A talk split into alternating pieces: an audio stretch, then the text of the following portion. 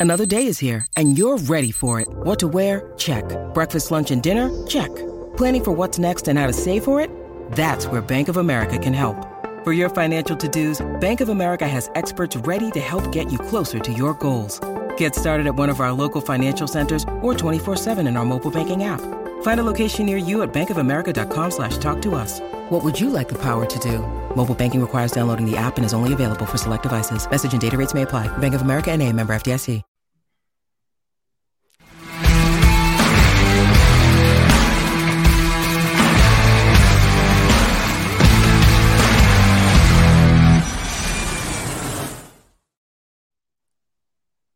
Welcome to First Class Fantasy. I'm Theo Gremminger, and I'm joined as always by Billy Muzio. Although Billy missed last week, but we've live drafted on First Class Fantasy. You have seen us. And we're joined today by two friends of ours in Dave Kluge and Alfredo Brown of Football Guys. And they are putting out multiple podcasts a week, uh, really, really putting out some high quality content. So, welcome, guys. Maybe uh, Dave, take us away. Let us know what you guys are doing uh, and the content you guys have coming out this season. Well, first of all, thanks for having us on, and thanks for joining us earlier in the week. Any chance we get uh, to you know link up with you guys twice in a single week is a very special occasion. So excited to be here on First Class Fantasy. But you know, I was doing my show, The Launchpad, and Alfredo was doing his show, The Pretend GM, and they were kind of similar shows. And we noticed that when we did our shows together, they were just you know a ton of fun, a lot of energy, some some really good content. So we combined and merged the two into the Football Guys Fantasy Football Show, and Alfredo, correct me if I'm wrong, but I think we're going to be doing six episodes a week, right? We're doing five episodes during the week. One is going to be audio only. And then we've also got our live start sit show that's going to be on Sunday morning. So we're taking Saturdays off, you know, or we might be divorced by the end of the season, but you can find us Monday through Friday and Sunday mornings. Love it. And Alfredo, maybe you'll get us started off with this one.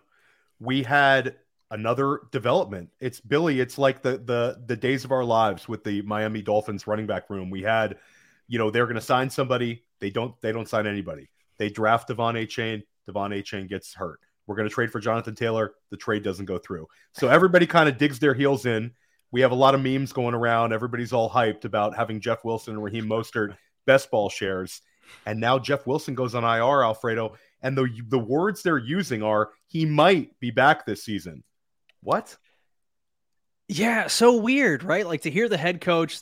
So first of all, they go and they put him on the four week IR, like you said, and it's like I expect him to be back this season. Well, yeah, dude, you put him on a four week IR, of course. So it, it was just kind of weird to hear that, and I, I'm gonna give you the worst cop out answer, and I'm sorry for this because I'm kind of I'm like this with Dolphins almost every year until all of a sudden Tyreek Hill and Jaylen Waddle were productive. I don't know that I really want any of the Dolphins running backs. Like I might stash a few of them here and there. I think De'Von Achane is probably that answer, like as the season goes on. But it's just at what point are you comfortable finally starting him? Right? He'll probably have one of those good games. You okay, great, let's start De'Von Achane, and then he gives you kind of uh, one of those like down games, and you're not really going to know. So it's, it's a cop out answer, but the Dolphins running backs, it's it's one of those better and best ball type backfields. Dave, where you at on this? Yeah, I'm going to parrot a lot of what Alfredo just said. I don't think you're ever really going to feel confident starting any of these guys. I mean, I know Raheem Mostert right now is the guy everybody's getting excited about. And yeah, I'll throw some darts in best ball. But what we saw last year is that they drafted, or I'm sorry, they they they signed Chase Edmonds to be the guy who is just an epic bust. I mean, absolutely terrible. And good on yeah. them for realizing after about two weeks that they needed to pivot.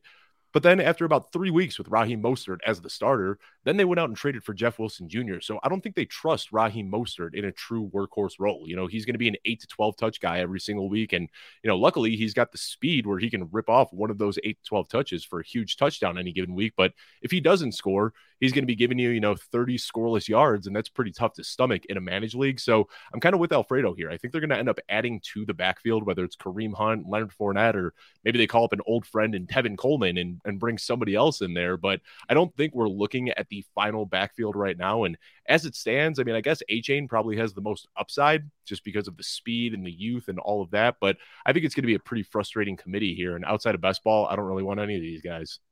Billy, is Mike McDaniel like one of these evil geniuses who just thinks he can get by with any running back in the world?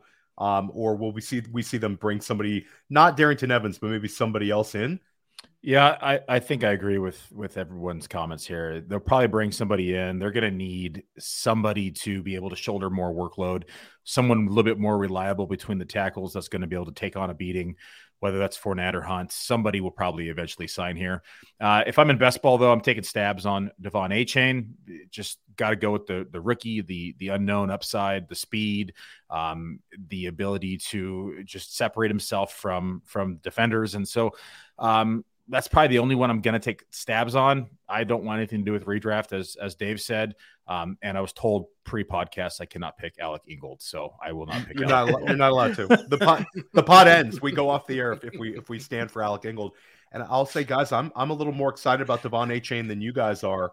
I think the lack of moves that they've shown, um, you know, the Darrynton Evans signing today instead of being like a Leonard Fournette tells me that they think De'Von Achane is close to being healthy and they think that he's going to be able to handle maybe a little bit more work than we think. And I think that his touches might not be, he's never going to see like a high volume, but I think they could be like high value touches. A lot of, you know, chances for receptions out of the backfield, getting him out in space. Uh, and he's a pretty good inside runner. So I know he's small, but I, will be the De'Von Achane stand here in the Roto Underworld. And there's one other question that we've been asking every single guest here on First Class Fantasy, and I've asked everybody on my show press coverage as well. Um, you know, you guys take a lot of time, you know, with your show preparation. And I know you got at, at football guys, you guys care a lot about your rankings and your process. When you go through everyone in fantasy football, who is that one player that if you could know their final stats for the season, who would it be? Is it a guy that maybe negatively or positively unlocks one of his teammates? Could it be a guy with a wide, wide range of outcomes? We'll start with you on this one, Dave. So for me, it's Kyler Murray pretty easily. Uh, we don't know if this guy's going to come back, you know, as soon as he's activated from IR in week five, or if he's going to miss the entire season. Then also the ramifications that Kyler Murray is going to have on the rest of the offense. You know what he is going to do for Marquise Brown if he can elevate him, and you know, I I, I think that's the guy that I have one invested a lot into, especially in my early season best ball uh, drafts. You know, I, I was hoping that he'd come back sooner rather than later.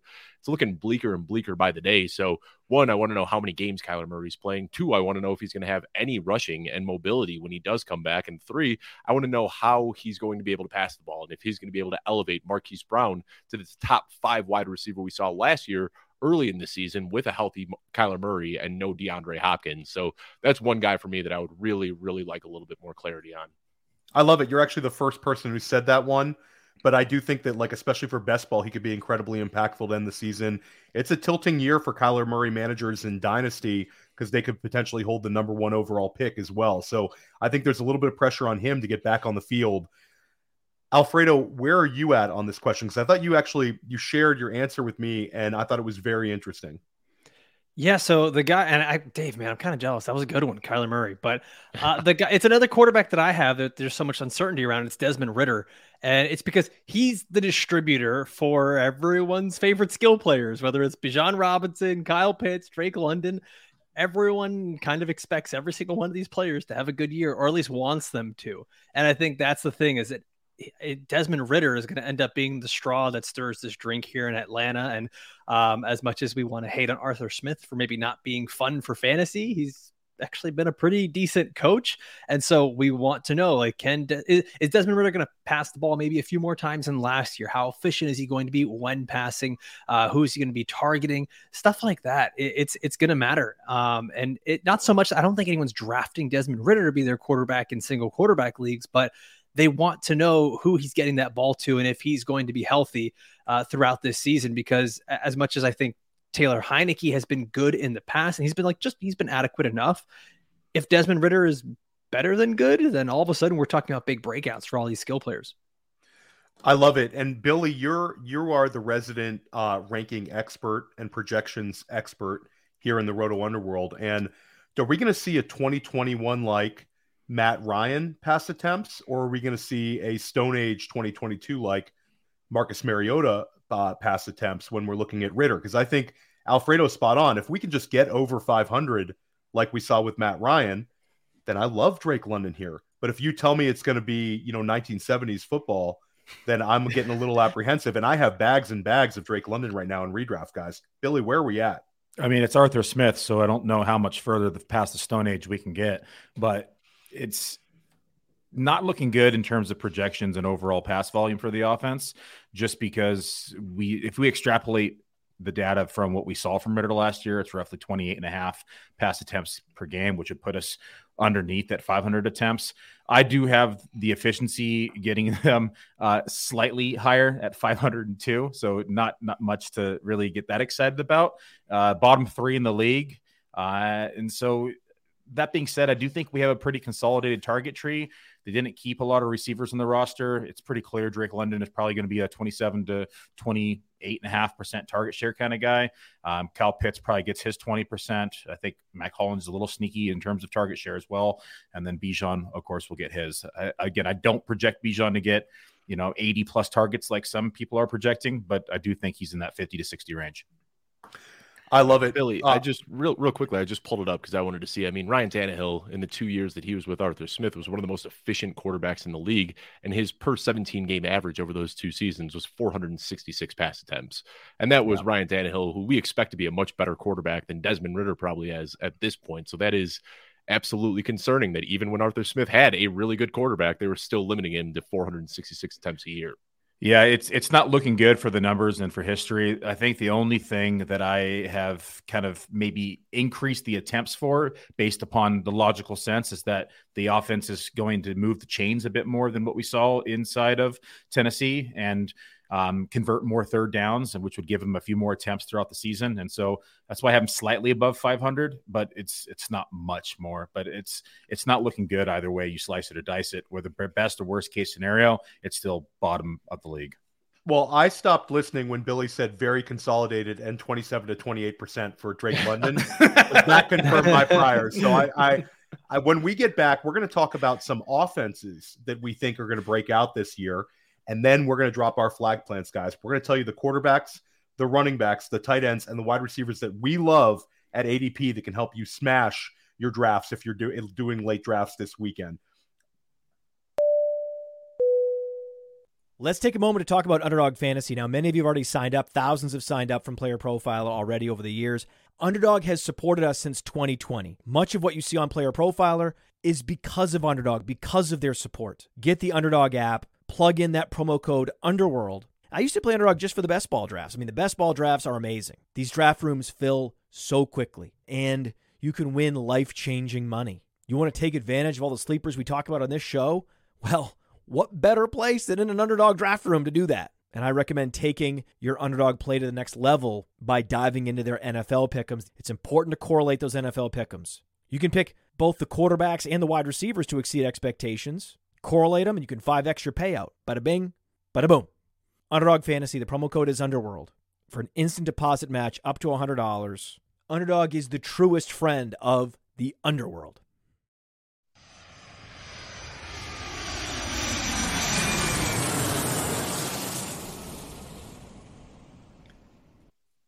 Welcome back to First Class Fantasy. I'm Theo Gremminger, always with Billy Muzio, and we're joined by Alfredo Brown and Dave Kluge. Guys, a lot of times we sit here talking about players when if we can take a step back and identify that those mispriced offenses you'll end up seeing multiple players on that very team all smash their ADPs. Last year we saw this with Seattle. No one wanted to draft Seahawks and a bunch of them smashed their ADPs.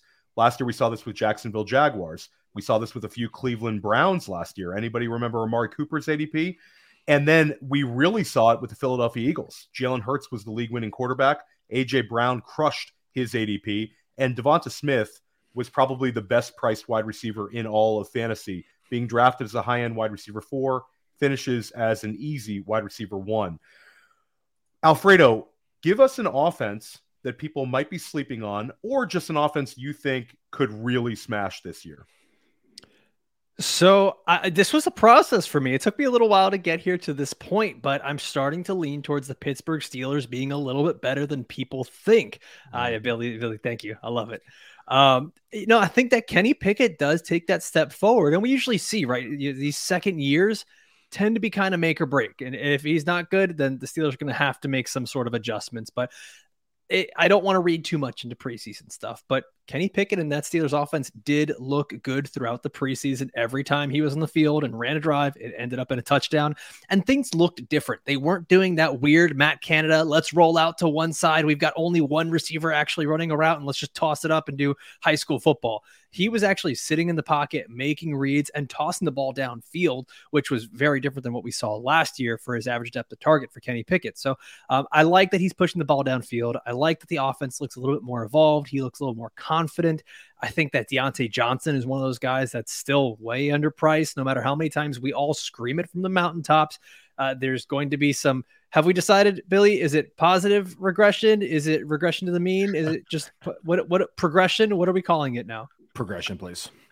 okay, okay. For the for the for the, sake, for the sake of Billy, we're going to call it progression. Uh, but we should see some some progression with Diontae Johnson back towards actually catching touchdowns and Kenny Pickett throwing touchdowns. And and the guy that kind of gets lost in all this, I think, so often is Pat Freiermuth, who has so many of those underlying metrics that show a guy that could really break out. Like I'm not I'm not taking too many risks on him, but he's one of those guys that we could be talking about him next year as being one of those top four uh, tight ends in that same grouping as Dallas Goedert and TJ Hockenson.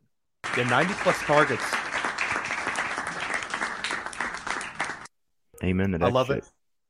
Love it. I love the new sound effect. I knew love the new sound effect as well, Billy. 90 plus targets last year for Pat Freiermuth as a second year player. That's like a semi elite uh, target total for a tight end that's that age. Um, and we saw, you know, the back in the day they just had scored more touchdowns. Freiermuth had seven touchdown receptions as a rookie, drops to two last year. So a lot of us, a lot of people are looking at Diontae Johnson, who I think is a value as well, but it could be Freiermuth. I love that call, Alfredo. Um, Pittsburgh's a great answer because Pickens, Diontae Johnson, Pat Freiermuth, you could see them all beating their ADP. And one of the two running backs, pick a horse, one of them's going to really crush their ADP. Where are you at, Dave? Give us an offense that you are into. And is it the Chicago Bears? um, I might talk about the Chicago Bears a little bit later in the episode when we're talking about some players that we really like. Um, I, I, actually have two here, and I was waffling between the two, so I'll just talk briefly about both of them. The one is the, the the team that I think nobody is talking about last year, but it really fits the mold for what we saw with the Seattle Seahawks last year. You know, everybody wanted nothing to do with the Seattle Seahawks offense. And really, I think that good receivers can elevate the offense much more than we, you know, we, we, we put the onus on the quarterback to do all the work, but we have seen good wide receivers elevate offenses before. So people are just completely discounting the Tampa Bay Buccaneers. And maybe they should be because Baker Mayfield historically has never really supported fantasy relevant wide receivers. But we saw Mike Evans and Chris Godwin get a 30 for 35,000 yard season out of Jameis Winston. And if they can do that with Jameis Winston, they might be able to do it with Baker Mayfield. So I'm not, you know, completely planting a flag here and saying go out and draft your Tampa Bay Buccaneers. But I think that this is an offense that a lot of people might be a little bit too judgmental on because they do have two extremely talented wide receivers there that could potentially elevate Baker Mayfield. The other team that I want to talk about, though, is the Baltimore Ravens. And, you know, the Baltimore Ravens, they've made sound investments this year. Uh, you know, it starts with J.K. Dobbins, who's now two years removed from his knee injury. And I think he's kind of the engine that's going to power this offense.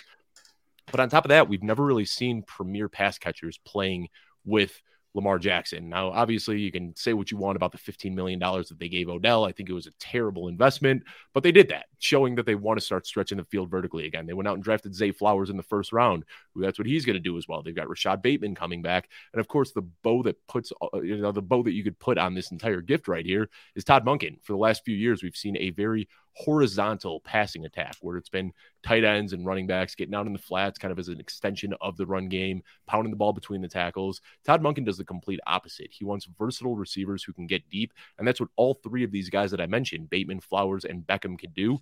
So we've seen it in small doses where Lamar Jackson could pass the ball very efficiently. I think we see him really uncork it this year and throw the ball a lot more.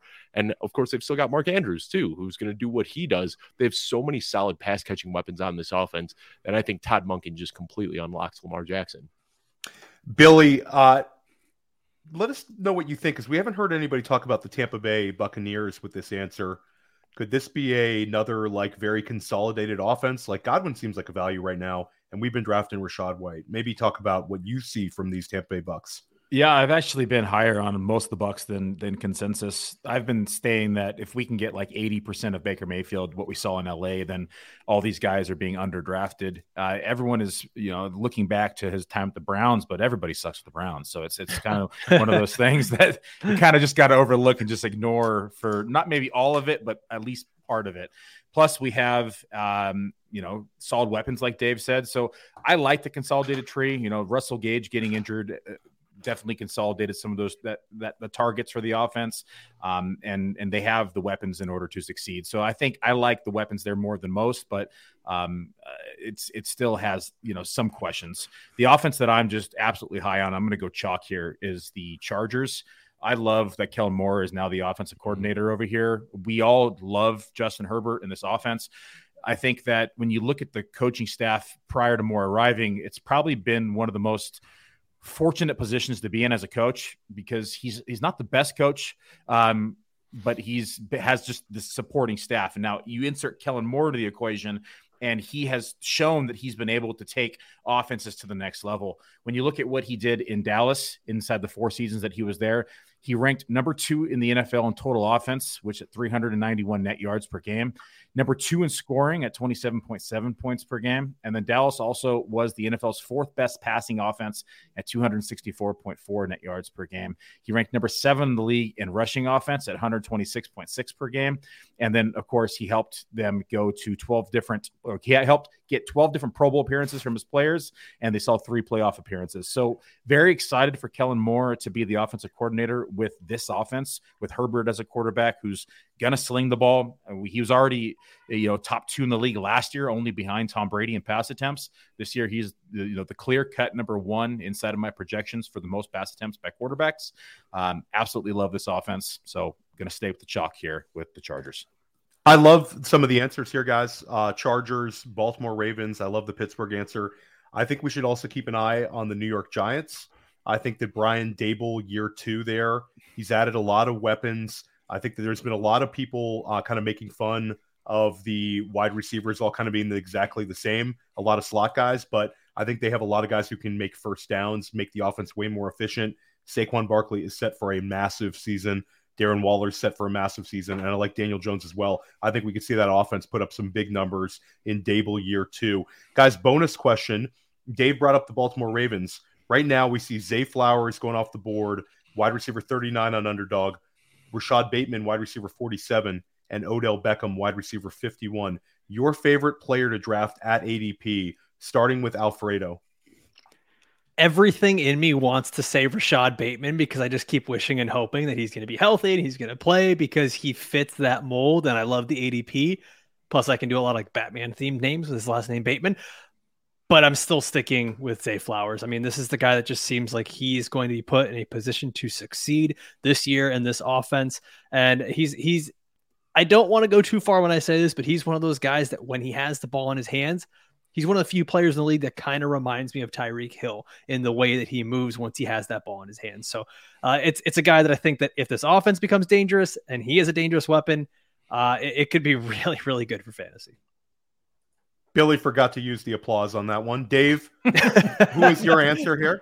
Yeah, it's flowers for me pretty easily there too. Um, you. And you know, I'll just quote Matt Kelley. You know, we're on a player profiler show here, but injuries beget more injuries. And like Rashod Bateman, but he's going into year three of his career now and hasn't been able to stay healthy whatsoever. He's already getting nicked up in training camp this year. So I like the talent. I understand the appeal of Rashod Bateman, but you know, just burning me year after year after year. I'm ready to move off of him and get the shiny new toy in Rashad or in, in Zay Flowers.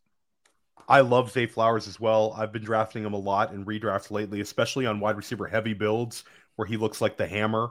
Um, and I agree with you guys. Like, I think Flowers can really, really play. Uh, this is a guy that Baltimore says was the, their number one receiver in this class.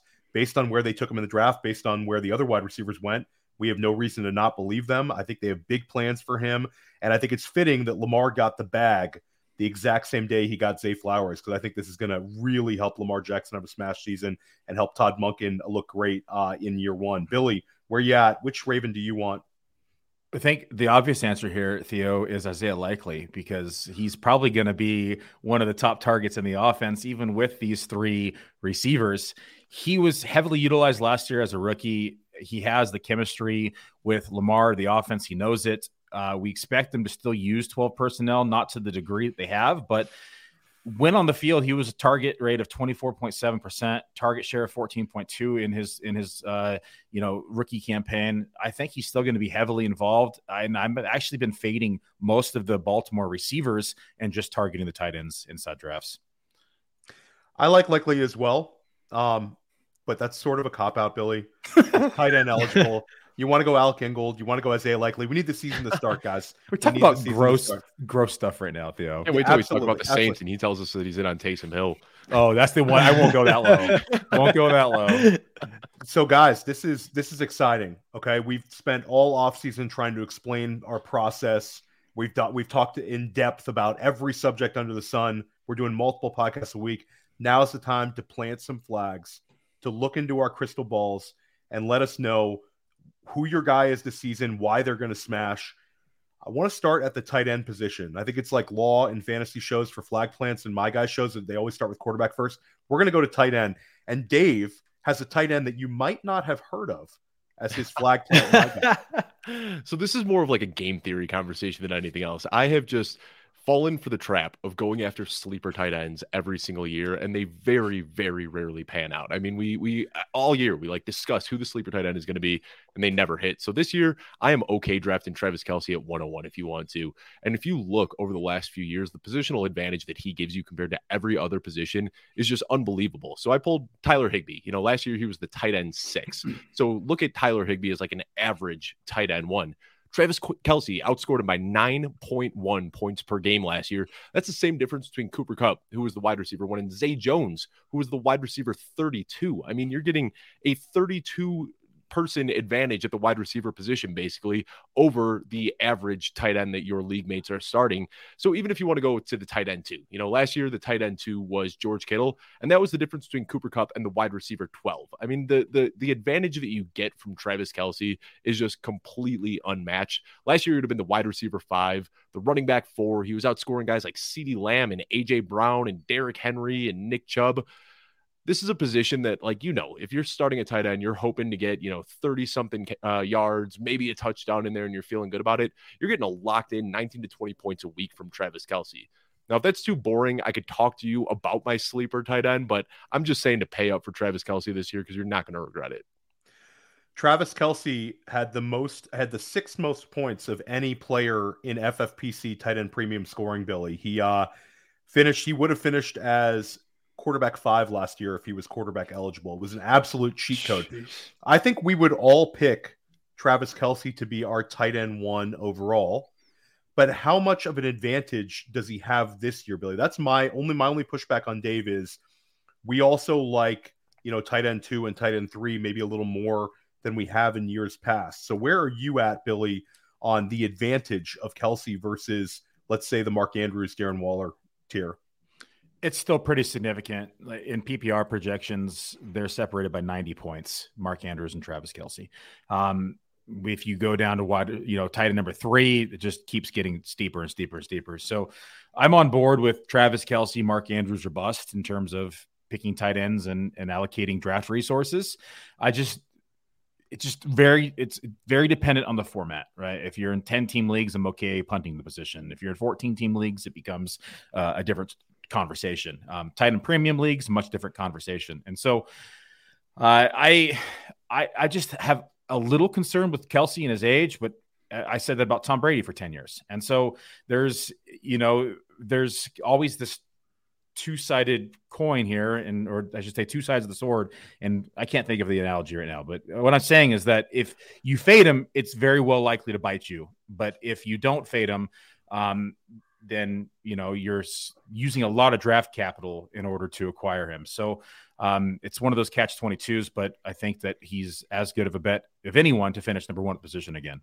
He's just I mean, if you want, I can, I can, talk about Sam LaPorta and why. No, give us. Yeah, the go reality for it. is you're go probably dropping him after like week four or five and streaming tight end, and you're in that tight end hell that we deal with every single year. So I really do like Sam LaPorta, but the chances of him hitting, you got to realize, are very slim to none this year. Uh, love it. I'm, I'm a big LaPorta fan. I will not be cutting Sam LaPorta, Dave. I'm going to give him many weeks to fail. right. uh, Al- Alfredo, who's your tight end? So Dave and I kind of have the ongoing joke of like, how many times are you going to be the cartoon character that steps in the rake and just like keeps getting hit in the face by it? And I'm willing to do it one more time here with Darren Waller. I'm I'm starting to sip the Kool Aid a little bit, and uh, like I'm still going to be realistic in my approach. Right, I'm not going to reach for him. Uh, I it, it, right now I believe he's been going around like round five. There's been times where I've been able to get him in round six, and like that's cool. I'm good with that. But I think that what you're chasing, right? If you're not getting Travis Kelce, is you're chasing the tight end that's going to give you the best value and get you as close to Travis Kelce as you can, right? And give you some sort of positional advantage. And the whole thing with the Giants and with Daniel Jones is that Daniel Jones just simply does not target the wide receiver position enough. Last season, wide receivers who played, excuse me, Giants wide receivers who played more than eight games finished a season with a target share. No, none of them finished with a target share above 17%. And this is just something that we've seen that Daniel Jones just hasn't really done a whole lot of in his career. Now that could also go down to the fact that not a lot of the the Giants wide receivers stay healthy, not a lot of them stay consistent. But even when Evan Engram was the tight end for the Giants, Daniel Jones was leaning on him early in the career. And this seems like everything is kind of set up for Darren Waller to be the guy that's getting uh, man, I think we want to say like maybe a 24, 25% target share in this offense at, at least. Um, it all depends also too on like how much Saquon is going to get, but there is real there's there's a real avenue here for Darren Waller to be a top three tight end. Now, how valuable is that in comparison to a guy like Travis Kelce? We don't know. But what I do know is that this Giants offense has coaches that have built offenses around elite tight ends. Talking about Brian Daboll, who used to be a tight ends coach at the Patriots, and, and Gronk, and then offensive coordinator with the Bills, and then Mike Kafka, now the offensive coordinator there. Spent plenty of time with Travis Kelce. These are guys we've heard of. So they go out, they trade for Darren Waller. Everything points to a major intention to use him. I think the only thing that we just we can't analyze is will he be healthy? Can he play a full season? And that's where the concern comes in. I love it. Billy and I have talked about Darren Waller. It's it's crazy his ascent in ADP. At the beginning of the summer, we saw him leap uh leap leap Dallas Goedert, and that was like significant. And then now he's taken uh, gone ahead of Kyle Pitts. He's gone ahead of George Kittle, and now you're starting to see him being drafted ahead of T.J. Hockenson. Uh, it's wild, but I think it's it's warranted, and I love I love the selection. Billy, give us your tight end. I like so I really like Waller this year. I, would have put him down had Alfredo not beat me to the punt, beat me to it. So I pivoted and went with my second option, which is Tyler Higbee. Uh, we see news out of camp that Stafford is struggling with the younger receivers, at least for the chemistry perspective. Um, we know that last year we had Higby, who had a career year in targets, a career year in receptions, and a you know near career high in receiving yards. Um, most people will say that oh, this was due to the fact that Cooper Kupp was out. But if you go back to the beginning of the season when they were both on the field, we saw, you know, double digit target games in three of the first four weeks, you know, 11 targets week one, uh, 14 targets week four. Sorry, I lied. Two of the first four weeks, but still very high usage in terms of target share um, and receptions. And and so I really like the fact that they didn't do much to address the wide receiver position. They have a lack of weapons. Uh, Cooper Kupp um, always has an injury concern. This offense is is going to be um, playing from behind in a lot of games. They're not expected to have the the same stout defense they have in years of the past, and so I think that we could expect them to utilize. Uh, Tyler Higbee early and often, and potentially be the number two option in the passing game. And so, anytime I'm looking to evaluate tight end talent, I'm looking for that tight end that could be the number one in the offense or the number two in the offense to give me a good return. And I think Tyler Higbee has just as good of a chance as anyone to give you that type of return. Yeah, and Billy, you've you've got a ton of of Tyler Higbee in your drafts, and I love Alfredo's answer of Darren Waller. That would have been my answer, but he's already given the bull case for him. So I'm going to talk about my guy, Dalton Kincaid, and I think Dalton Kincaid is going to have a smash rookie season. I think he's going to score more PPR points than we saw from Kyle Pitts in 2021. I think he's going to finish inside of the t- top six tight ends. I think he's got a chance to score uh, a decent amount of touchdowns, and I think he's going to get over 90 targets, kind of like what we saw with Pat Freiermuth last year. So I'm very, very into Dalton Kincaid. If I don't get a Darren Waller, then I'm looking to get a Pat Freiermuth or a Dalton Kincaid and combine him with a player like Tyler Higbee but I'll give a bonus tight end target of mine. Hayden Hurst is going off the board as tight end 27 on underdog. Hayden Hurst had 70 targets last year in Cincinnati. He gets like 21 million guaranteed to come to Carolina. I think that they signed him knowing that they were going to be drafting a quarterback in the first round. They end up getting the 101. And this is the kind of guy that I think, with all the kind of indecision of the target pecking order at wide receiver, I think Hayden Hurst could be the the safety blanket. I think he's a very cheap source of targets in a boring offense. Manage your expectations. This is, you know, a definitely guy you want to draft in best ball and in tight end premium. But I think there's a chance Hayden Hurst finishes inside of the tight end one line. Uh, and I think that he has like a career high in targets, career high in catches, career high in everything in that Carolina offense. This year is Tyler Higbee, Billy Muzio. You know, I was out on the Dalton Kincaid train early in the season, but as the train kept pulling up and it kept leaving me behind, I kept seeing, you know, all these bells and whistles and finally decided to hop on board uh, later in the season. And I think the eye opening piece for me was when we had, you know, Coupe Fiasco on. We're talking about the difference in fantasy scoring from like tight end. I think it, I think he mentioned like tight end eight to like tight end 15, you know, because I had him at like tight end 15. And then I realized I was just really splitting hairs here and standing ground for no good reason other than being stubborn and not wanting to admit Theo was right.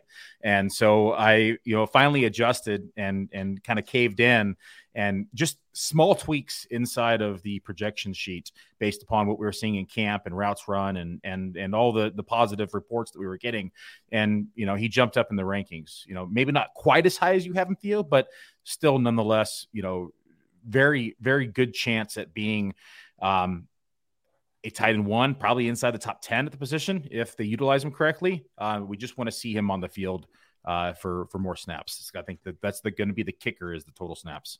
It's like Stockholm syndrome, guys. You podcast with somebody long enough, they start believing in what you're saying. I broke Billy down. He's now a Dalton Kincaid believer. And shout out to our producer, Dean. Please quote graphic Billy Muzio saying Theo was right. Dash Billy Muzio. Yes, but he'll never be right about JSN. I'm not. I'm not. I'm That's not fine. going that way. That's fine. We'll, we'll, we'll, to be to be continued, Billy Alfredo. Let's start with you. Who is your flag plant wide receiver or wide receivers that you feel so confident in this season? So I got a couple of them, but I'll start out with the guy that I'm a, a, bit stronger on, and it's Chris Olave. And right now, I try not to go like too far down the narratives, you know, but all the reports that keep coming out of camp is that Chris Olave just looks awesome, and that there's a lot of mixed reports on Michael Thomas as to whether he's really got his speed back, if he's still the same player. And I know that when we look at the New Orleans Saints, like we talk about this offense. We don't know if it's going to be very good with Derek Carr, and he's been pretty average throughout his career, but he has been able to at least find one pass catcher to lock on and make a target hog, whether that was Darren Waller, whether it was Hunter Renfrow, or last season it was Davante Adams. I think this year for the Saints, it should be, and rightfully so, Chris Olave because of the talent. And we look at what Olave was able to do last year, and I can bore you with all like the metrics and the targets and stuff like that. But the targets per route run, uh, he commands the ball. He gets open. Since 2014, Olave is second amongst all rookies in targets per route run. That's important, knowing that this guy can actually be available for a quarterback. And then you look at even just yards per route run, which has become a really popular metric to project success amongst young wide receivers. Since 2011, only five rookie wide receivers have gone over 2.4 yards per route run. Those guys were Odell Beckham Jr., AJ Brown, Justin Jefferson, Ja'Marr Chase, Chris Olave.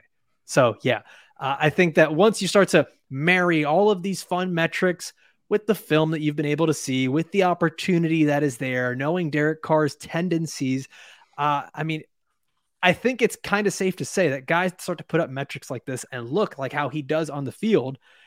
It's easy to recognize the talent. It's not a mistake. It's not luck. It's not just, you know, happenstance. Like it happens for a reason. Uh, if he does not continue to improve in the fantasy space, I, I think he ends up being an outlier after being listed amongst all those other guys. And the New Orleans media is talking about Chris Olave like he is going to be the next superstar saint. I mean, the drum beats are are there, the talent is there, and they're they're convinced on this one. I mean, people are like all of the good beat reporters are convinced on this one. I think Alfredo, you're absolutely right. Billy's been on Olave forever. I have as well. We have tons of Olave stock. I love that answer. Dave, give us your flag plant wide receiver. Well, I was going to come on here and talk about Donovan Peoples Jones, but I saw the player profile again. Twitter page actually just chopped up a big long diatribe that I went on about Donovan Peoples Jones on Mind a Mansion a couple weeks ago. So check Well, that out. you, On the you have a, I believe you have a Donovan Peoples Jones T-shirt, Dave. I do. I have a stack of t-shirts for like all of my favorite players. I get these like cheap eight dollar t-shirts online that are just hideous. Like they are terrible, terrible. It's like it's like the t-shirts you get when someone in the family is graduating and you all like wear that person's face to the graduation or to like a family barbecue. That's what Dave has, but for at least 50 different NFL players. The and, and Muzio, love them. the Yeah, they're- Muzio family T-shirt from Disneyland. You know, Yes, Muzio family yes. trip. So if you want to see all of my thoughts on Donovan Peoples Jones, you know, I think that he's just a wildly talented player who's developed really into something special over the last few years. One thing that was cut from that clip though is actually if you look back at the high school rankings when these guys were coming out, he was the second ranked wide receiver in his class, ahead of Garrett Wilson, ahead of Chris Olave, ahead of all of these guys. The only guy ranked ahead of him was Henry Ruggs, believe it or not. Um, so great, great player, great pedigree, and he's uh developed great so far in the NFL. But the guy I'll talk about again, not going super deep here, but Amon St. Brown. Um, you know, I, I I was kind of fading Amon St. Brown after his rookie season because I saw that late season breakout and I kind of chalked that up to well, D'Andre Swift was hurt and TJ Hockenson was hurt, and he was just the only guy there. Faded Amon St. Brown going into last year, and it took me until about week three to realize how stupid I was for doing that. And going into week three, only Cooper Kupp and uh Stefon Diggs were outscoring him. So then this year, I kind of looked at it with a blank slate and I said, all right, let me try to reevaluate Amon St. Brown now. And every time I'd pull historical comps, it was just like Jerry Rice, Randy Moss, Odell Beckham Jr., and Amon St. Brown. I mean, just unbelievable stuff. But the one that really jumps out to me is that he's tied with Justin Jefferson and Michael Thomas for the most receptions through a player's first two years. Now, he did that being a part time player for half of his rookie season and being nicked up for the majority of last year. Um, uh, uh, last year also comes with a lot of context. If you look at the season as a whole, he was injured for a handful of games. He left early in some. He was uh, limited in others. So he really only had a 12 game sample where he was completely healthy.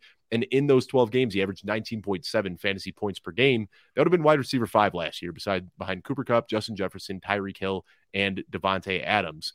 So the big knock on Amon St. Brown, and you hear this from a lot of film guys, is that he struggles to win deep. You know, he's really good at the short and intermediate parts of the field. He can get those catches near the line of scrimmage, but he's struggled to win win deep. And we saw that start to happen in small doses at the end of last season. And they've also said that's been the biggest priority for him so far in camp is winning on these deeper routes. So what I see is a similar trajectory to Cooper Kupp. You know, for Cooper Kupp's first few years in the league, he was amazing on the short to intermediate routes, but couldn't win deep. Then all of a sudden in 2021, he was able to unlock that facet of his game and started giving us a consistent 25 points per week. So I could see Amon St. Brown not only having a rock solid floor as a 19, 20 point per game guy, but unlocking that 25 plus point per game ceiling if he's able to start winning deep. I love it. I mean, th- you nailed it. Like Mi- Michael Thomas and, and Justin Jefferson and Amon-Ra St. Brown all are tied for most receptions in their first two seasons in the league. He needs 129 receptions to to finish as number one overall in the first three seasons, and I I think he's going to get it, Dave. Um, I've talked about this on on podcasts. I love that you're on him. You guys both had great great uh, answers here. Uh, Billy, talk to me. Give us one.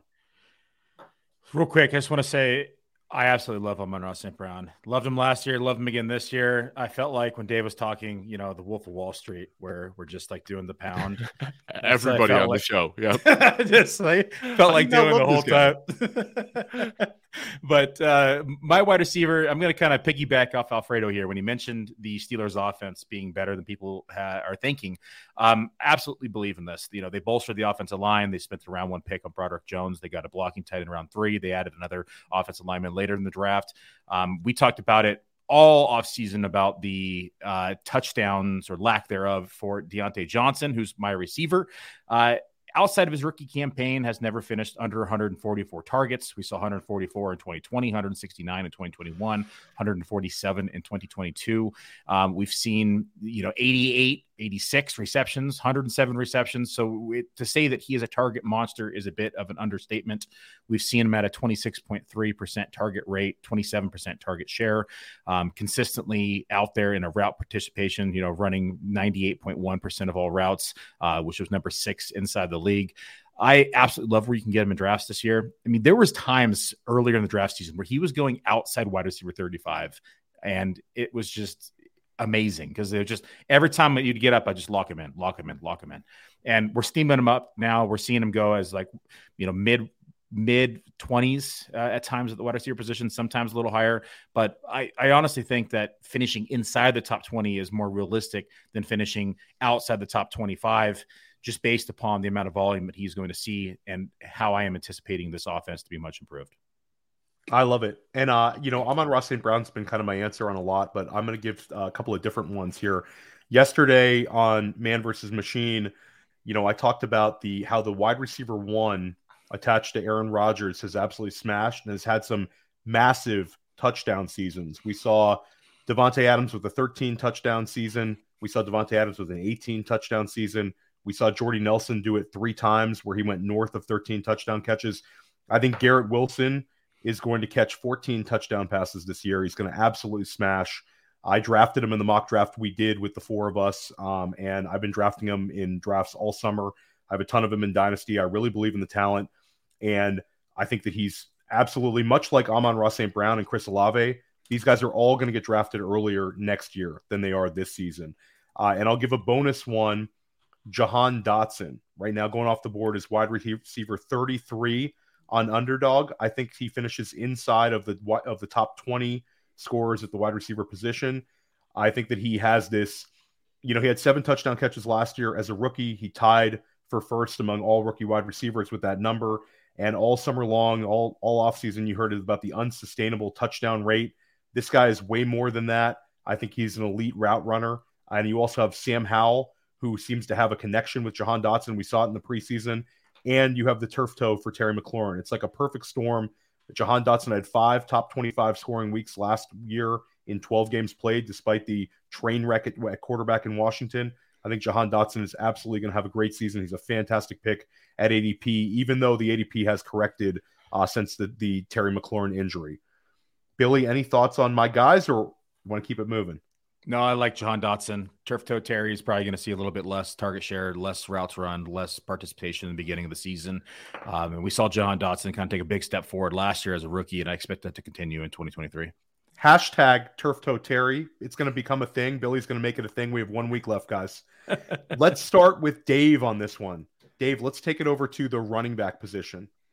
So I kind of hinted at this one a little bit when I was talking about the offenses that I think that could really surprise people.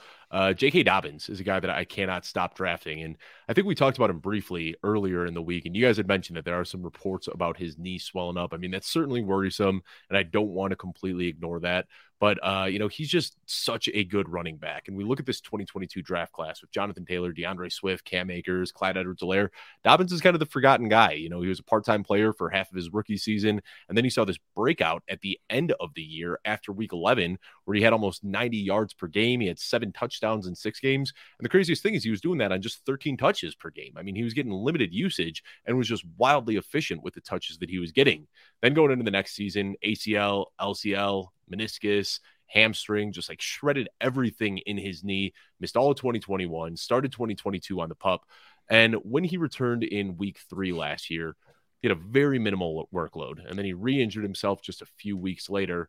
And we only got to see a small taste at the end of the year. He came back from weeks 14 through 17. And in those games, he actually averaged more touches per game than he did at the end of his rookie season. So the coaching staff still had some faith in him.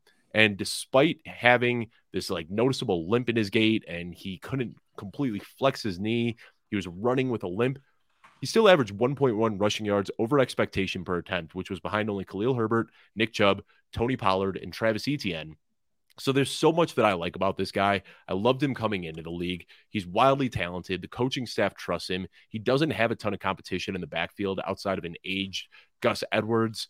You know, Edwards is going to be an annoying thorn in the side, but I think Dobbins could really crack the top 10 running backs this year. You know, 99th percentile speed score for running backs, 96th percentile burst. He's got speed and elusiveness that is just impossible to ignore when you watch him play. And he's still just 24 years old. So we talk all the time about how youth is like the best indicator for a player to bounce back from an injury. Well, he's still very, very young. And then, of course, the last thing that I like about him, we talked about this Todd Monken offense, how they like to get running backs going in the passing game. So we didn't see it much at Ohio State. We haven't seen it in Greg Roman's offense, but I think that if he is able to start catching passes, then it unlocks that ceiling for J.K. Dobbins. Huge fan of the talent, huge fan of the revamped offense. I'm just all in on J.K. Dobbins this year. I love it. He's played 23 games as a pro, and this is the year. This is this is the year. He's it's contract year for him. He's got the upgrade at, at offensive coordinator. It's a big make or break season for him. A lot of people believed in him coming out of college, and the backfield's all his right now. So it's a tilting year for J.K. Dobbins, uh, to say the least. Alfredo, where are you at on your flag plant running back?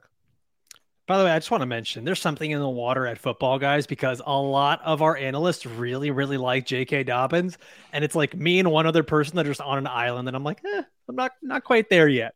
Yeah, but we, I'm, we I'm, this morning I shared my ranking in our group chat, and I said, "Am I crazy for having him at RB 14?" And then somebody goes, "Oh, he's my RB 12," and somebody else goes, "He's my RB 8," and somebody else goes, "He's my RB 10." And I said, "Oh, I guess I'm the guy that's low on J.K. Dobbins on our staff." yeah, super weird. But I'm going to go with someone that's a bit more high profile here, and he's going a bit earlier. But it's because I think that the ADP that he's still going at, he cannot perform that easily, and it's Tony Pollard. And I think let's just make this as simple as possible when it comes to the running back position. Volume tends to equal success. And I think this is going to be one of those perfect opportunities where volume is going to meet explosive play and efficiency and all that fun stuff. And Pollard, when we look back at the top 15 running backs from last season, he had the least amount of touches there. And what propped him up was getting these explosive plays and these touchdowns. So I think that some people might point to like that might start to divert back in the other direction, but the volume is most certainly going to go up. And Pollard, him being this efficient was not like a one off thing. He's been efficient and explosive every year of his career. So to give him more volume, uh, he finished last season as the RB7 with 97 less touches than the running back six, Nick Chubb.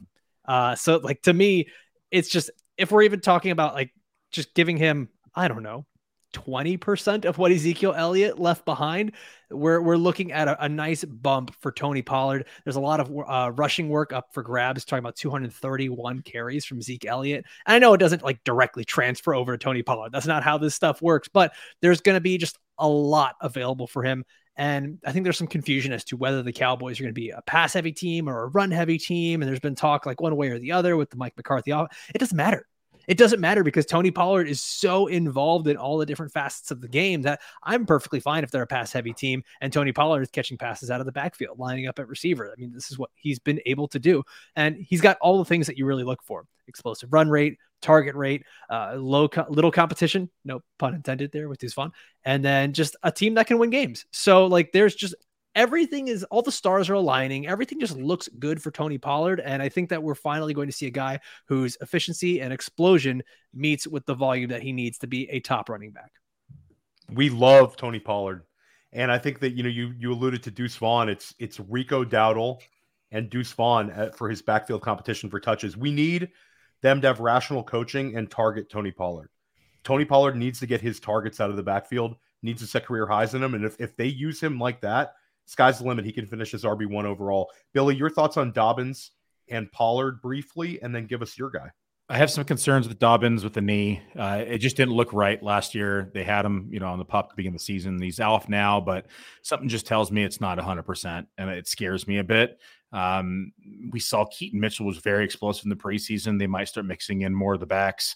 Uh, Justice Hill might get some more touches this year as well. So I am a little bit lower on consensus than Dobbins, but I do believe that he's in a good situation and he has the talent to succeed. I just am not sold on him being 100% healthy.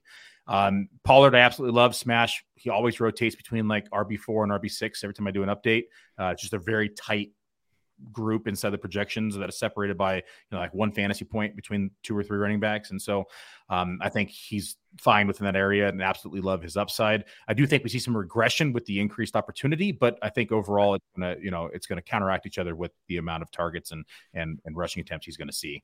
My running back that i'm flag planting this year i never thought i'd actually say this because i've never been a big fan of this guy but love the situation he's in for 2023 and that's david montgomery I think it's a closer gap than people want to come out and say with him and Jahmyr Gibbs. Uh, it's one of the best offensive lines in football. They paid him a lot of money. Um, he is also a very capable pass catcher. We've seen it throughout his career inside of Chicago. Um, you know, he had 25 receptions his rookie campaign, 54 receptions in 2020, 42 in 2021, 34 last year.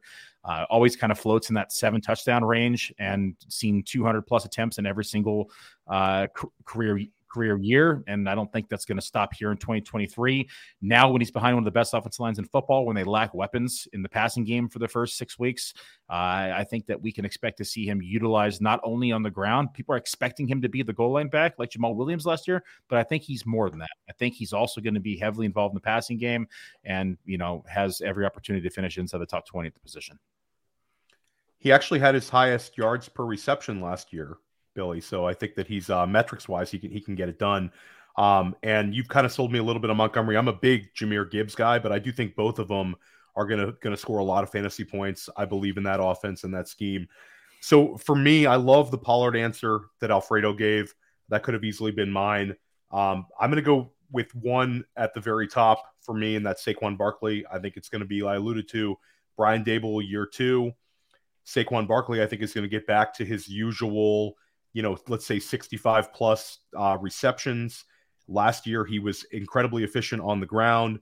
Now they've added more weapons. It's year two for Brian Daboll, year uh, Daniel Jones, year two in that system. Uh, we've added Darren Waller. I think the offense is going to be a little bit more diverse. I think Saquon Barkley is a threat to score more touchdowns than any running back in football. And I love when I can get him in the second round right now. And to go a little bit down the list, we've seen his ADP rise up and he's a polarizing player for some fantasy managers. But for me, it's James Cook. I think James Cook is incredibly uh, explosive. I think he is a very talented pass catcher. We saw that at Georgia. I think the Buffalo Bills have been screaming for a player like this uh, for years. We saw Devin Singletary get 50 plus targets for three straight years. I think James Cook's going to have more targets than that. And he's the kind of guy with that home run hitting ability. I think he's going to finish inside of the top 18 or so at the running back spot with some spike weeks. Uh, and I'm I'm very in on him being like the breakout guy. I think he, you know, we were kind of a year early. They didn't use him as much as we wanted to see last year, but I'm I'm in on him this year. Billy, anything to add? Alfredo or Dave? Any any James Cook uh, thoughts? No, I, I, love James Cook, and he was a guy that I was kind of fading earlier in the offseason. But then, if you watch the preseason usage, when they played against the Bears uh, last Saturday, James Cook didn't come off the field with the ones until they got down to the two yard line and they swapped in Damien Harris. So that's kind of to be expected. The good news is James Cook led the league in breakaway run rate last year, and I don't expect that to change. So he doesn't need the goal line touches to still score touchdowns. He can do it from 15, 20, 80 yards out. So I like James Cook. The one guy I'll add real quickly because I saw some people in the comments saying they wanted us to go a little bit deeper, and I didn't go too deep with mine with Travis Kelce, Amon St. Brown, and J.K. Dobbins. So let me throw Zach Charbonnet out there. He's my most rostered guy right now um, in underdog drafts. I've got him on almost 30% of my drafts. Um, you know, I, I just see him – with an ability to take a stranglehold on all the high value touches. You know, he had three times the target share in college that Kenneth Walker did. He profiles to be the goal line back because he's got the height and the explosiveness. So Zach Charbonnet is a guy that not only has some standalone value with the high value touches, but also has elite contingent upside if Kenneth Walker gets goes down with an injury. So just trying to go a little bit deeper for the uh, the comment section here.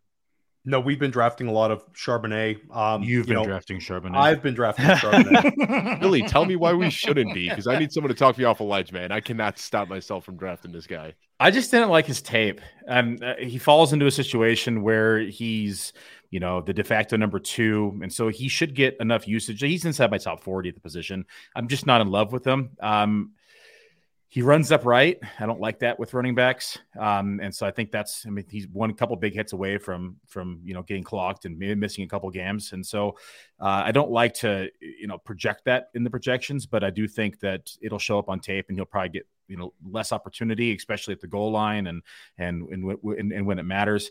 And I think that we see this offense transition more into you know a three wide receiver team. I do think they still run a lot of twelve personnel. They've ran the most in the league the past few years, but um, you know drafting JSN, they'll probably start transitioning to more three wide receiver sets, and they'll probably lean into more of a pass heavy you know uh, attempts than, than in the past, and which would you know limit the the upside on the ground, and so that would ultimately cap his upside as a rusher.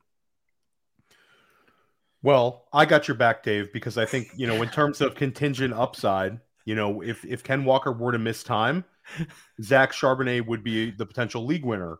Billy, where would you rank Zach Charbonnet on a weekly basis if Ken Walker was out of the picture? Depends on the matchups. There's so many variables here. But Would it be in the top, 10. 12? Just say top 10. Just say no, you can't do top ten. There's no way. Why not? He would have round rookie on a team that likes to run the ball with a good because offensive line. Pete Carroll always throws out some random scrub to do pass pass catching, you know, and they're going to mix in. They're gonna the, what they'll do is they'll utilize him on one two downs, and then they'll utilize three wide receiver sets. They might dump it off to him, but he's not going to see. He's not going to see like eight, nine targets a game if Walker goes down. He'll see more rushing attempts, but ultimately they're going to lean into the passing game if if Walker gets hurt. They're not going to just say, "Oh, Walker's hurt. Let's give him, you know, let's go ahead and give Charbonnet 22 carries today on the ground and let's target him eight times." That's not going to happen. That's what that's what it'll take for him to hit in top 10. You could say that the two highest upside handcuffs right now in football are Zach Charbonnet and Tank Bigsby. Those two guys, I think, would both smash if the if the running back in front of them went down. Dave, I got your back. Good best Jaylen ball Warren. pick, You Dave. forgot Jaylen Warren. I love Jaylen Jaylen Warren. Warren. Jaylen Warren, I think would I J- listen. I'm, I'm I got more Jaylen Warren. I got more Jaylen Warren bags than than anybody. But I think think he's capped because I don't think he could get that. Like Zach Charbonnet could could handle 20 plus carries a game if Ken Walker would go down. So I got your back, Dave. I like the answer. Um, don't listen to this you. Muzio guy. Don't listen to this guy. now we got this is the one everyone's going to remember, guys. The quarterback position. Sometimes if you just get quarterback right and you hit on a guy that's not like a top three at ADP quarterback, you can win your league. 2019, Lamar Jackson. 2018, Patrick Mahomes. 2022, Jalen Hurts. You could have an average draft, and if you hit on one of those guys at cost, you're looking great. Last year, even guys, Patrick Mahomes and Josh Allen drafters, they got carried into a lot of playoffs with some okay rosters. So let's nail this one. Alfredo, we're going to start with you. Who is your quarterback flag plant? So you mentioned guys that can beat their ADP, and this one just almost feels like it should be automatic as long as he doesn't destroy the rib cartilage on his body again. And it's Justin Herbert right now, who uh, in so many places is going as quarterback six, seven uh, in, in drafts, and some sometimes you find people that maybe like Trevor Lawrence a little bit better, and he falls to eight. But you know, I mentioned this rib injury last year. Justin Herbert was a little uncharacteristic. He had averaged four rushing touchdowns per season in his career, uh, and last year zero rushing touchdowns, and everything went down. I'm talking about like everything from passing yards per game, passing touchdowns, rush attempts, rush yards, rushing touchdown, like every like almost nearly every single metric for Justin Herbert went down because of a his injury, b losing offensive line, and then c also losing wide receivers that weren't able to play the full season. It also did not help that that Joe Lombardi offense just simply does not push the ball downfield. And uh, I've got a, a fun tweet here from uh, Warren Sharp, who mentioned something about Justin Herbert, saying uh, the depth of target on early downs for Justin Herbert in 2020 in 2023 ranked 47th out of 47 qualifying quarterbacks, and the only quarterback to have a lower depth of target in the last 17 years was David Carr with the Texans in 2006. So just to like really put that out there and give context as to how bad and how weird this offense was and how weird the season was for Justin Herbert as a whole.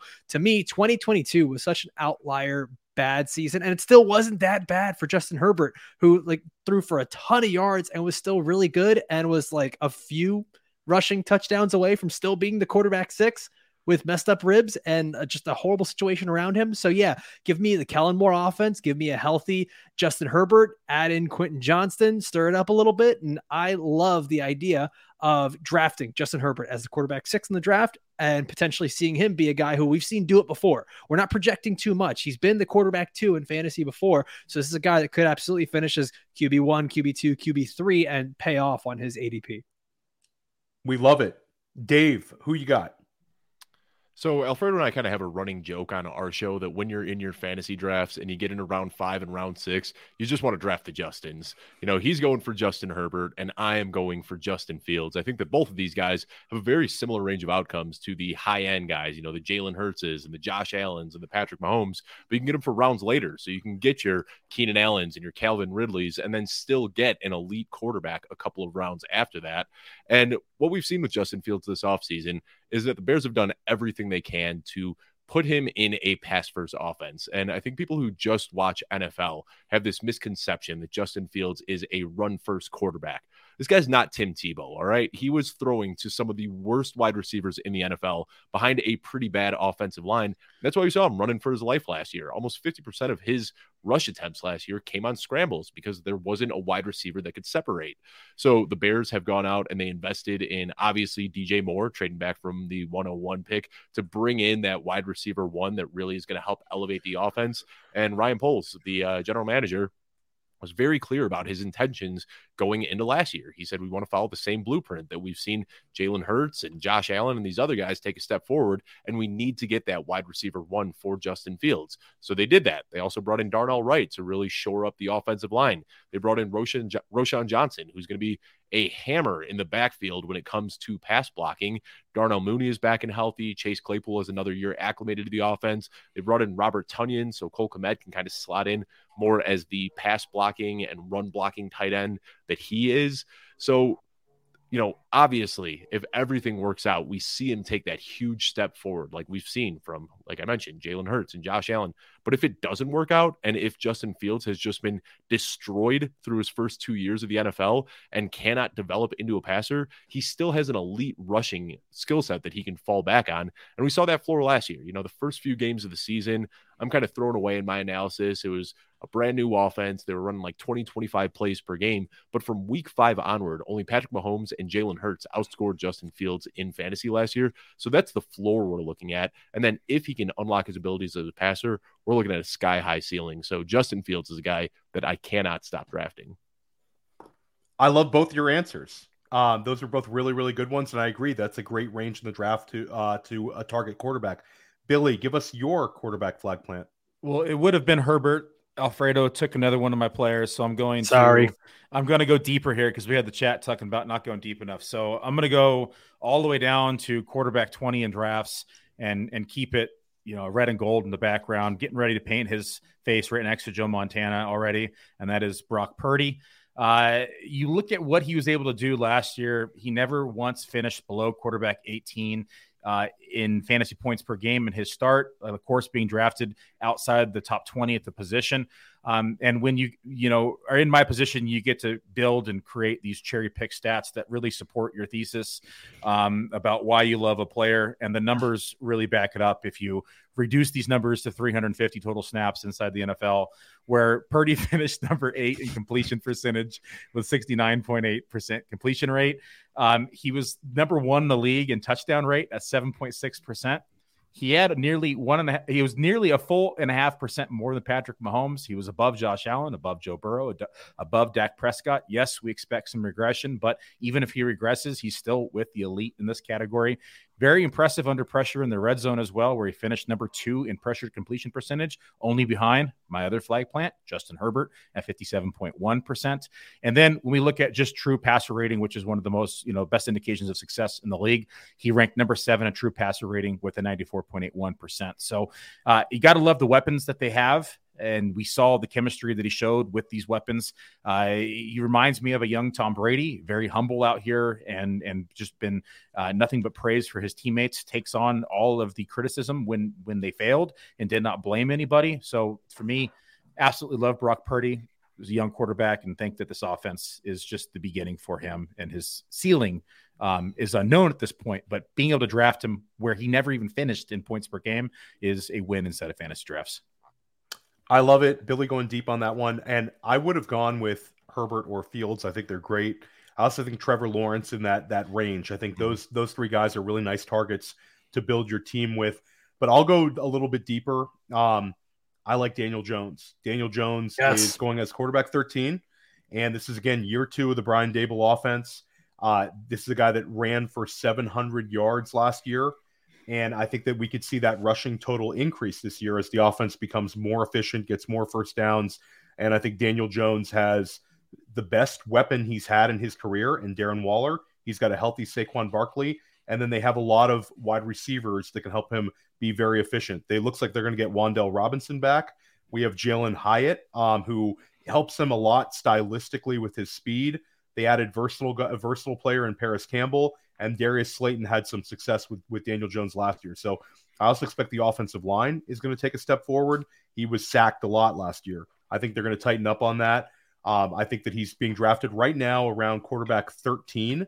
But it's funny when you do these drafts, sometimes that range of after Deshaun Watson is so low that you can get Daniel Jones and you can pair him with like an Anthony Richardson or with a Dak Prescott or with a Jared Goff or any of these other guys, and you can double tap quarterback and walk away with two guys that you know both have a chance to offer you some weekly production. And to go very, very low, I love drafting Sam Howell in best ball. I think that Washington offense is going to score some points.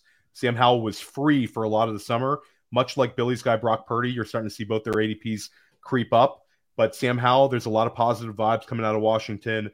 I love Jahan Dotson. I think when they get back hashtag turf toe Terry, he's going to have two weapons there. We like Antonio Gibson and Brian Robinson on the backfield. And Eric Bieniemy, much like you guys talked about with Kellen Moore, this could be the year that pushes Eric Bieniemy to getting a head coaching job. I think if this Washington offense takes a big step forward, uh, he could either replace Ron Rivera or he could go get another job because I think that this offense is going to score some points and be very, very aggressive. Guys, speaking of aggressive, we got an hour and 10 minutes here. This was and this was a lot of fun. Um, we have a lot of respect for what you guys are doing over there. Um, why don't you talk, let everybody know again where they can find your show, where they can watch it, um, and where you can find the podcast? Either one of you guys. Alfredo, go Oh, ahead. all right, fine. I'll go. Yeah, you can check out our podcast uh, anywhere you get podcasts, Apple, Spotify, anything like that. It's the Football Guys Fantasy Football Podcast. And uh, you'll be able to find us on YouTube as well, youtube.com slash football guys, uh, where we've got, like Dave said earlier in the show, we're going to be going Monday through Thursday. We're going to be dropping a Friday audio episode. We're going to be doing Sunday live, uh, Sunday morning live start sit. So, yeah, we're basically, we are married to our audience for the rest of fall and winter until January comes. Till death do you part. Yeah, And- and- basically. highly highly recommend uh, their show. It's very very good. Then they're putting it out consistently. Uh, we Yeah, love these co-hosted. You know, we love these co-hosted okay. shows, guys. We're like, you know, we're doing the same thing over here. It's awesome. And Billy, let everybody know uh, what you got coming out. Uh, just did a six-hour update on projections yesterday. Uh, updated all the the cuts and, and the roster moves. So that was a, a behemoth task, but it's completed. Um, and of course, a lot of news today, so updating more as well. But we got the cheat sheets updated. I'll get the cheat sheets updated again uh, tomorrow. Probably go every other day here, and then the weekend I'll try to get it done. So tomorrow, Friday, Saturday, Sunday, I'll get them done daily for the weekend for your drafts for while you're at home, so you can dominate all of your friends in your home leagues. Uh, that's that's about it. I'm going to be doing another draft Friday, Saturday, Sunday on the Dominator, um, and then come back around for the last one on Monday. So we have a lot of drafting to do in the next few days as well. Follow Dave Kluge, follow Alfredo Brown, follow, of course, Billy Muzio. Uh, check out my press coverage from earlier today with Justin Boone. Uh, we flag planted some guys there. Uh, I have Derek Brown coming on press coverage tomorrow. We're going to do some more of these flag plant shows. And if you want to watch Billy and I draft, we did a draft last night right here on on First Class Fantasy. Uh, that was a lot of fun, Billy. We got a lot of positive positive uh, reactions to us giving out some places to eat in Vegas. Uh, shout out to Fantasy Mojo. We got a little weird. We've been drafting every night, guys. We got to change the subject matter. But everybody, crush your drafts. You put a lot of work in this summer. Now's the time to execute. Win some money. Win some trophies. Let's get it this season. And everybody have a great rest of your week. Hey, I want to take a moment to thank you for tuning in. It's important to me that all of our media be free. This is only possible because of you allowing a true independent sports media enterprise to thrive unlike any other in the business. So please subscribe to the All In package to continue to make all this possible, to ensure that all of our stats, information, data, content is available to you, especially you, the people that get the site and get the show.